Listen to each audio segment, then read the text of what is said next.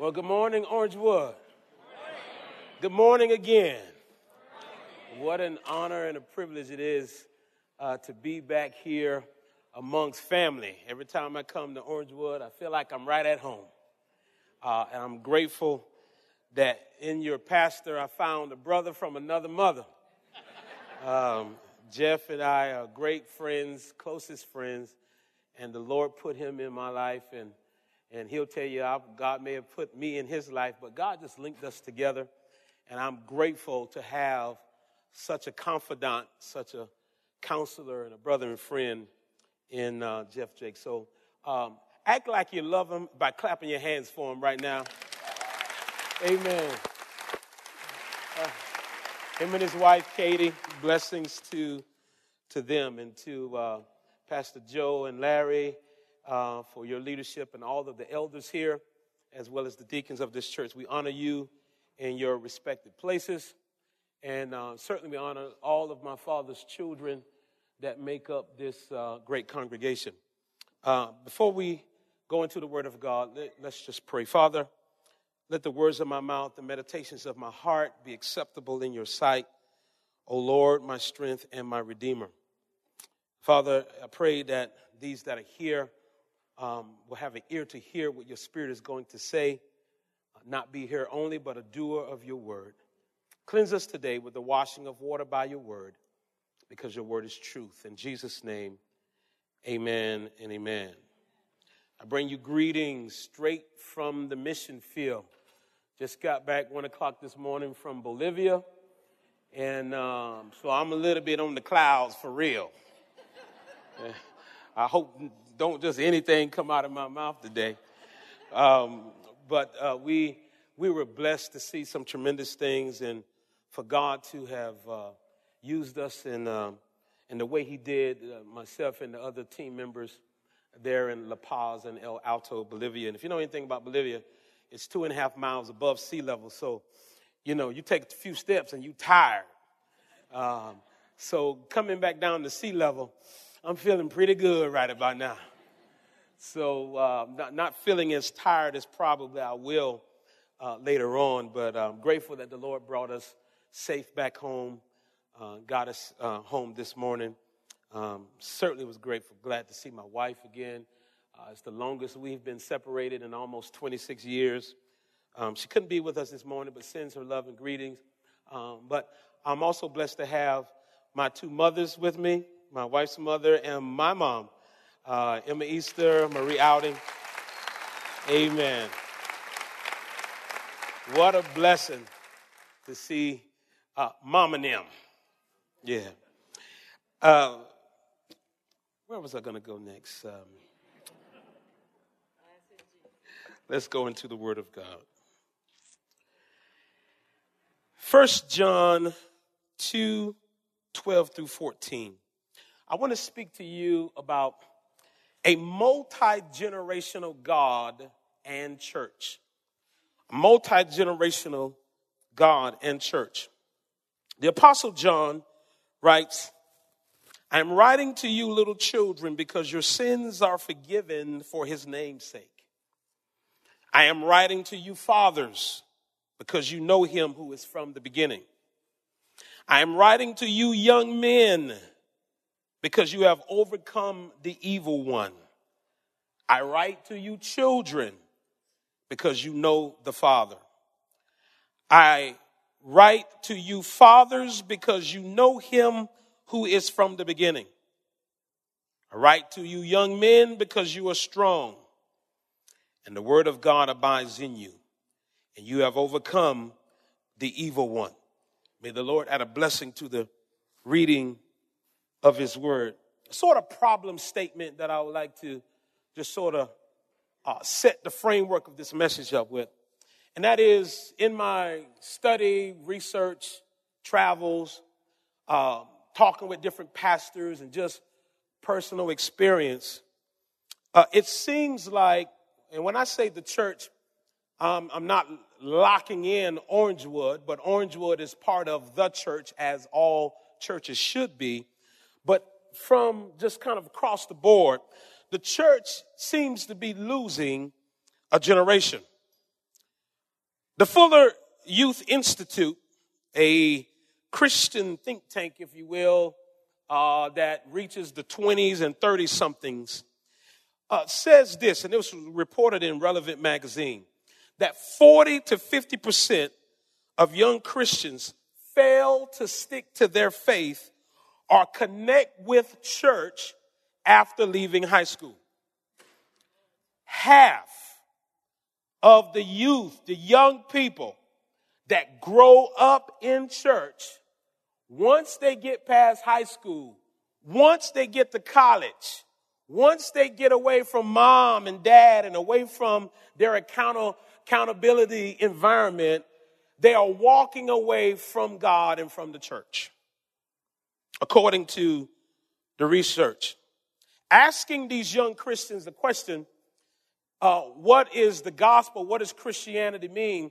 And an overwhelming majority in this research said uh, basically the gospel is a bunch of do's and don'ts.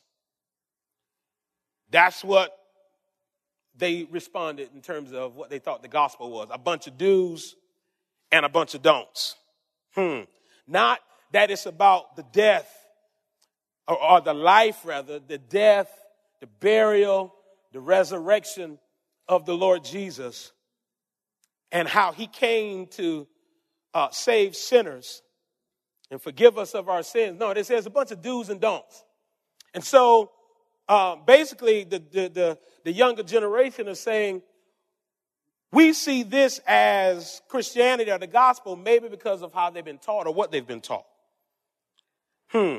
So they call this a behavioralist view of the gospel. Uh, this is problematic for a lot of reasons, but one of which uh, that when students fail to live up to those behaviors, they end up running from God and the church when they need both the most. Because we tend to be hard on our children. We tend to um, want to sort of micromanage their life. And I can testify even of my own self, my own journey of parenting six kids, uh, four sons and two daughters. They're all young adults. And I remember uh, just briefly, just kind of testifying, it was a few years ago that uh, I almost had a nervous breakdown. And I went to a very dark place because there are some things going on with a couple of my children, one in particularly, I didn't know how to process. But the reality of it is, God was coming after me because there was some, there was the sin of pride in my life that revealed itself three different ways. One, I cared more about my reputation as a pastor and a community leader than I did my children. Number two, I started distancing myself from people. My wife, uh, my two, my two ace boom cooms, if you will, my brothers, Jeff being one of them. I just separated myself from everybody. And then third, I felt like God owed me something. And I began to remind God of all the stuff that he must have forgot about. Because I went back in my life. Lord, I gave my life to you when I was 11. I was a good boy. Mama tell you, wasn't a good boy, mama? Yeah. Now, she did have to whip me a few times, but uh, she whipped Jesus into me. That's what it was. Um, you know, but I was a good boy, if you will. Married early, married my first real girlfriend. Um, and we built the life together. So I was, you know, I felt like I if, did all the check marks of all the stuff you're supposed to do. So I assumed that God was going to do the same for my seed and my children, or I was going to see those same results. And the reality of it was, I didn't, I, I didn't begin to see all of that, didn't know how to process it. And so the Lord was really coming after me because he was coming after the pride that was in my heart that I didn't see. It's the worst of sins because you can have it and not know it. And it's the sin that brought Satan down when he was called Lucifer uh, from the throne. And, you know, I'm, you know, I realized that we have a responsibility. And I thought, you know, checking off the marks, you know, I was, uh, you know, I wasn't a deadbeat dad. I was present. I was, I did all the stuff. I was the basketball coach. I was football coach. I was PTA president. Yeah, a black man was the PTA president. Where you see that at? You know, did all those things, went on vacation, loved them, had devotion at the house, just assumed that there was going to be a certain result that would come from that. But I based my relationship at that time on a lot of do's and don'ts. The law, if you will. And how you going to do this to me? And that became problematic. And what that ended up doing is really driving them away from you. But God is very intentional about being a multi generational and an intergenerational God. In Titus 2, we find that the Apostle Paul is encouraging the older women to teach the younger ones. Uh, and to teach, and for the men to teach the younger men. There has to be opportunities, not only within our families, but within the church itself, where the younger are hanging out or mixing it with the older so it can be a handoff and a mentoring of those who know something and those who got strength but don't know too much. So John says, I'm writing to you, children and youth. You're strong, you're zealous, you're passionate, but I write to you, fathers, because you know something, you know about God, you've walked with God, and together you all need to value each other. Hmm. The 20 or 30 somethings, that generation is either leaving church altogether or they're starting their own church and fellowship groups because they feel like the church is not relevant for them. So imagine what a church would be like if it uh, had intergenerational, multi generational folks serving alongside each other. When I came in in the first service, it was I was grateful. Brother greeted me, you know. Then he introduced me his daughter, who was standing at the door. She was standing there serving too. I said, "Man, that's it." The younger people serving alongside of the older ones. I would love to see that in praise teams and worship teams and ushers and every auxiliary that we have so that there can be this handoff. Because we're not doing a good job of it today. And we assume that, you know, and we, we sort of, sort of, uh, like one brother told me this morning, he's sort of on autopilot with his children. Because we assume, you know, check mark, going to a Christian school. Check. We're Christians. Check. We go to the Great Orangewood Church. Check. So our children just going to turn out wonderful. Blessed be the name of the Lord. And we put those check marks there. But there's no real intentionality a lot of times within families or within the church to mix it up with the various generations. We tend to, when folks get older and they're coming into the sunset of life and they're getting into their 70s and their 80s and their 90s and they're just sort of part of the elderly ministry. But what would be, what would it be like if the elderly, the elderly folk had sessions throughout the year with the younger ones? You ain't done till you're done. You know, when you're 80 years old, you're supposed to be enjoying life. You're supposed to be in chill out mode. Y'all know what chill out mean, right? Some of y'all from the hood out here. You're supposed to be in chill out mode. But at 80 years old, this old man, he's in the desert and he sees a burning bush and God says, go deliver my people from Israel. 80 year old Moses. Maybe his steps were a little shorter. And said, Lord, you want me to go back to Egypt? Yeah, tell Pharaoh, let my people go. You know, now had it been me, I was like, Lord, could you could, you could have told me this when I was 40, when I had a little. You don't wait till I'm 80 years old. So that tells me ministry is not over with you just because you get older.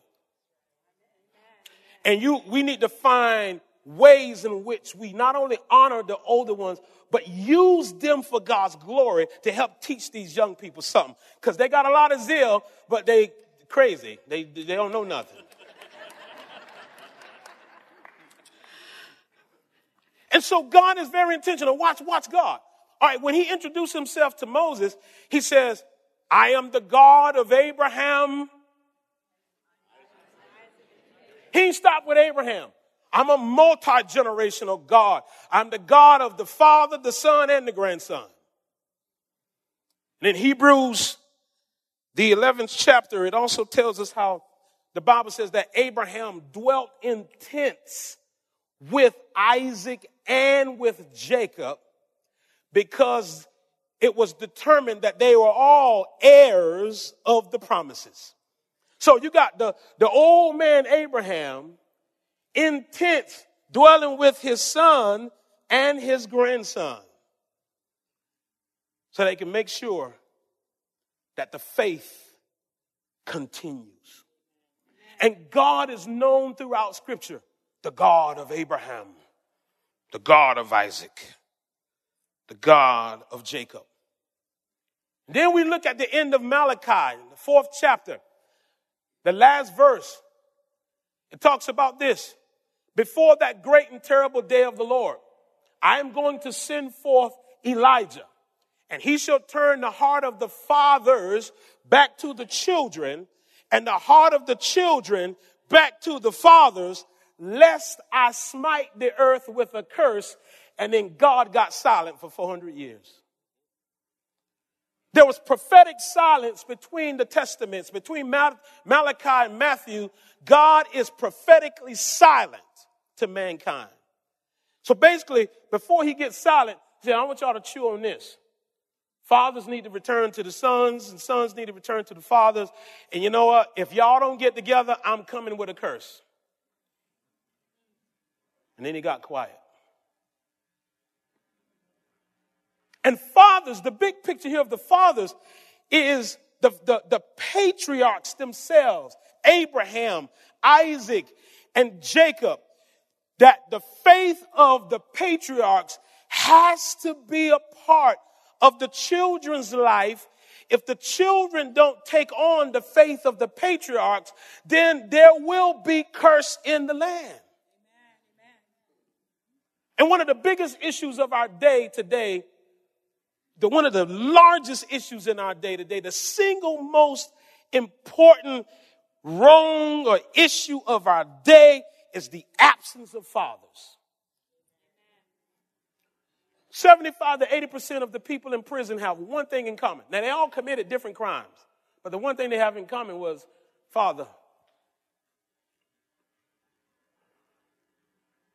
And you don't think there's an important message there?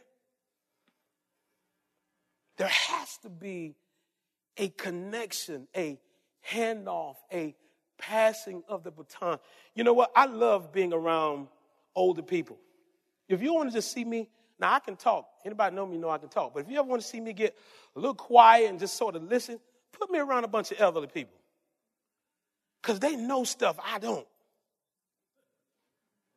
And when they talk, they make they they can tell me some stuff. They may not have a whole lot of strength to do whole whole lot of anything, but they know a little something. Say, baby, let me tell you something. And you need, and we need to listen. And I love how Hebrews 12, when it says, Wherefore we are compassed about with so great a cloud of witnesses, it's in reference to Hebrews 11, where it just lists all those leaders of the faith.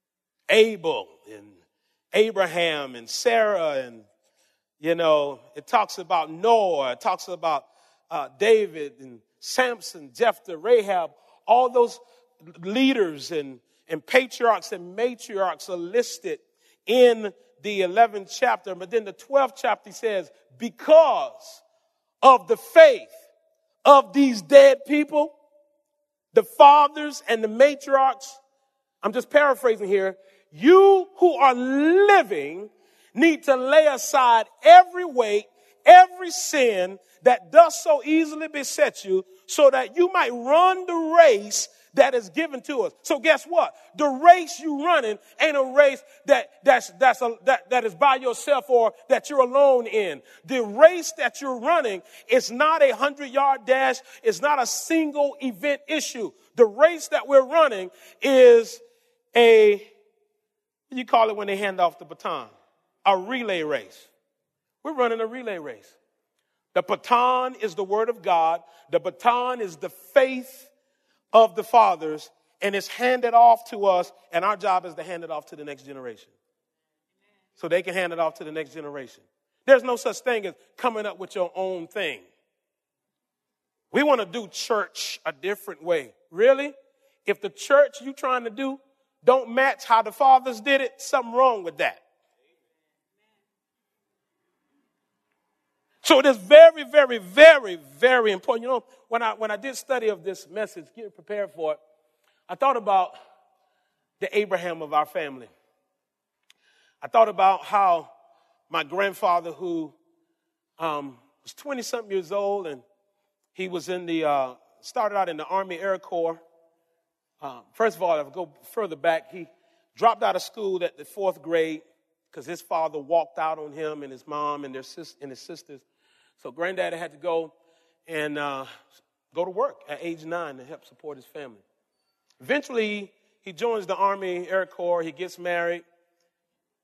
They have this little boy who happened to be my dad.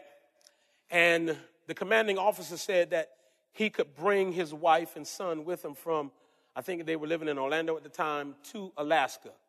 And then what happened, the commanding officer changed his mind and said, You can't bring him. And so my old unsaved, didn't know Jesus yet grandfather went after him with a butcher knife. But it was that incident became a road of Damascus for him because when he was in prison, he testifies that a light broke through the cell where he was in Alaska and he heard the voice of God saying, Why don't you live right? Right there in the cell block, he repents and gets his gives his life to Christ, receives the Lord Jesus in his life. Eventually, he goes, he gets, I mean, gets cleared of those charges. He's able to go back home um, to his family. Now, fast forwarding the story, then I'll come back. He retired 30 years in the Air Force in 1971 and was the first non commissioned officer to receive a parade at MacDill Air Force Base a three war veteran, Korea, Vietnam, and World War II, and he lived to tell it all. But when he came home, my then nine, 10 year old father saw the difference in his dad, and he gave his heart to Christ. And God called him to preach at an early age. You may not believe it, but it's true. Dad started preaching at age 11 and began to travel throughout the southeast part of the United States preaching the gospel as a little boy. And my grandfather and grandmother would say he was just wise beyond his years, and people came from miles around to see him. What a blessing. Now, you don't think God can use 11 year old? The youngest kings of Israel was like seven, Josiah.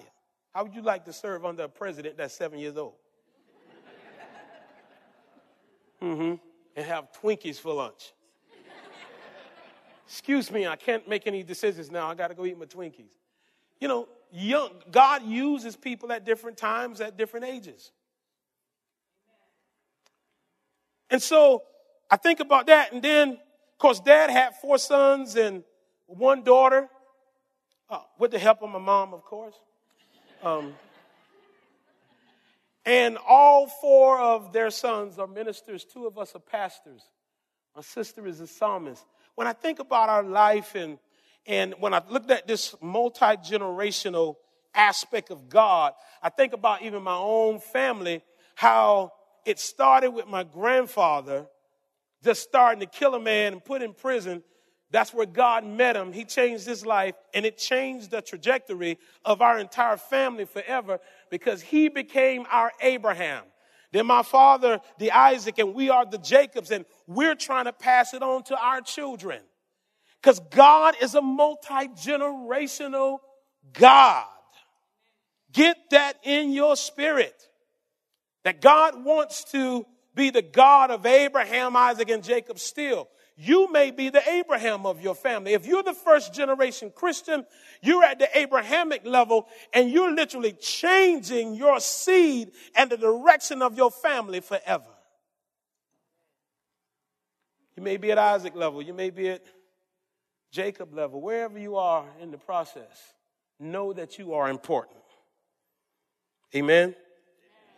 And then when I think about too the life of Christ, the Bible chronicles his age from birth to about two, and then it skips to 12, then it skips to 30. But there are some things that we learn about what the Bible says about Christ in those ages that I think is very important for us. That at birth, he is dedicated to the Lord. That's very important for us to do. That's why we have baby dedications, right? But we, we mostly only do it for the babies. What happens if people come to Christ later on in their life and they have kids that are 12, 13, 14, 15 that never went through the ceremony? We need to start having ceremonies for the big kids too. Because when you come to faith in Christ, you start something. So now just dedicate all your children to the Lord. Right then. Well, we didn't do it when you was a baby. Do, start right now. We were in Bolivia, and the last night of being there in El Alto, we had like a celebration and a, a, a crusade for um, celebrating and for a healing service. And there was a number of people that came from the community. We, kind of, we went to the community, did a little evangelism, and you know, uh, gave out some reading glasses and Bibles and things like that. And they came to this service, and it was a lot of young people there. And I was just moved in my heart to have them all line up in front and to pray over their life and lay hands on them and dedicate them to the Lord. Because it's never too late. Jesus was dedicated to the Lord. He was presented to the Lord in the temple. Then we get to him at age 12 when he should have been following his parents back home from Passover, I believe. He's hanging out in the temple. And the scripture says he was sitting amongst the teachers. Wait a minute. This 12 year old boy sitting amongst these older people, and the scripture says he was listening to them and asking them questions. There it is, young people. You want to be blessed? If you're a child, if you're a young person, if you're under 30, if you ever want to be blessed, take the time to listen to people who are older than you that know a whole lot more than you do. Amen. Trust me, your parents know more than you. You know, I, I, don't even know why they don't let teenagers run for president. They know everything. and it's amazing to me, boogers turn 13, 14, and all of a sudden, Mom and dad don't know nothing, and they friends know everything. And they just as crazy as they are. But Jesus is sitting amongst these older guys, these teachers, asking them questions. And then when he spoke, they listened to him as well. They listened to him as well. Older people, don't shut your ears off when your children or youth are talking because just because you think you know more than them, the reason why we lose a generation is because the young people don't think they're being heard. And I used to make the mistake of listening with my ears, but not with my heart. Because I would listen to what they were saying and judge what they were saying, but I didn't get behind those words to find out what was coming from their heart. But the Bible says that they listened to him. That's very important for the older. You know what? I think churches ought to have a youth advisory committee. No, we can't make them elders because they'll start doing stuff and that'd be crazy. Um, yeah, but if we make a little committee for them to be in leadership so that they can advise the older, that's setting them up for eldership and leadership positions later. And listen to the young people. Tell us about church and, and we, we, we need to make some decisions. Listen to the young people and see what they have to say. But we keep them separate We have separate children's ministry, separate youth ministry, separate elderly ministry, separate ministries, and ain't nobody hanging out together like Abraham, Isaac, and Jacob did.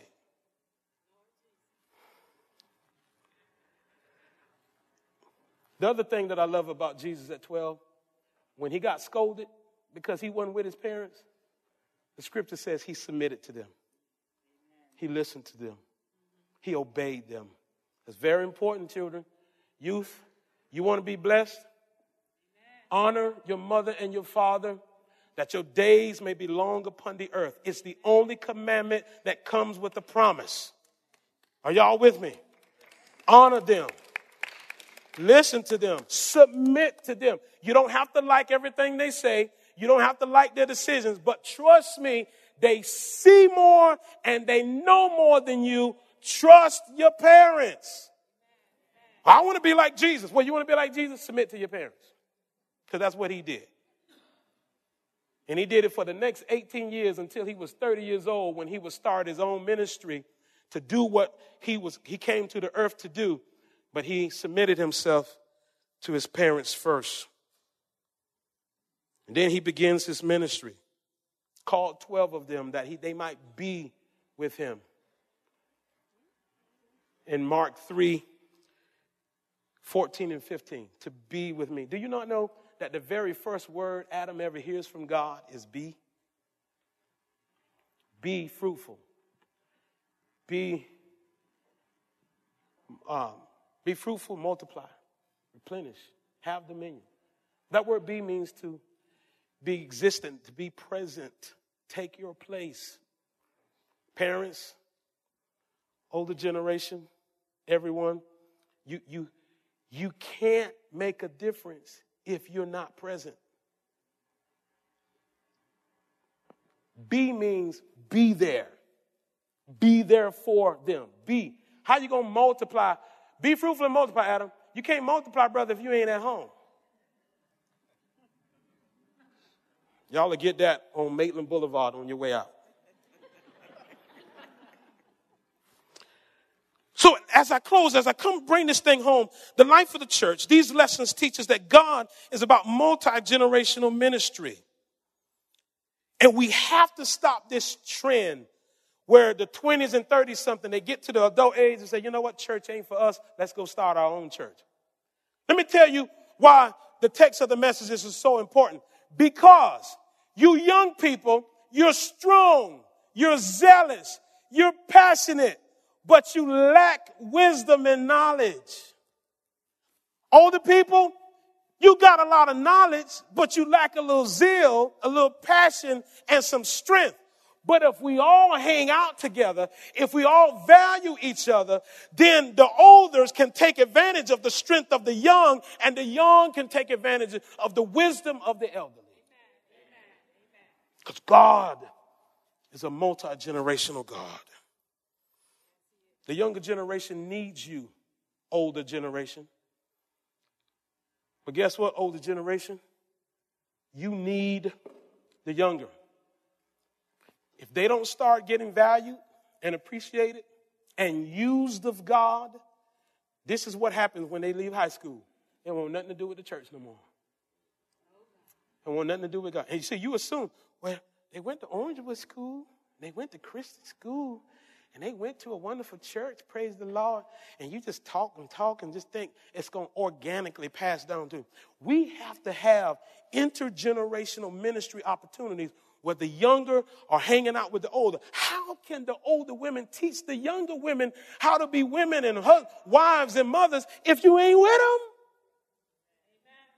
And we can't assume that brushing them off to youth ministry is going to do it. We need youth ministry, but we need youth adult ministry too. Where everybody's listening to each other and, whether we, and we're passing it down so we won't lose a generation.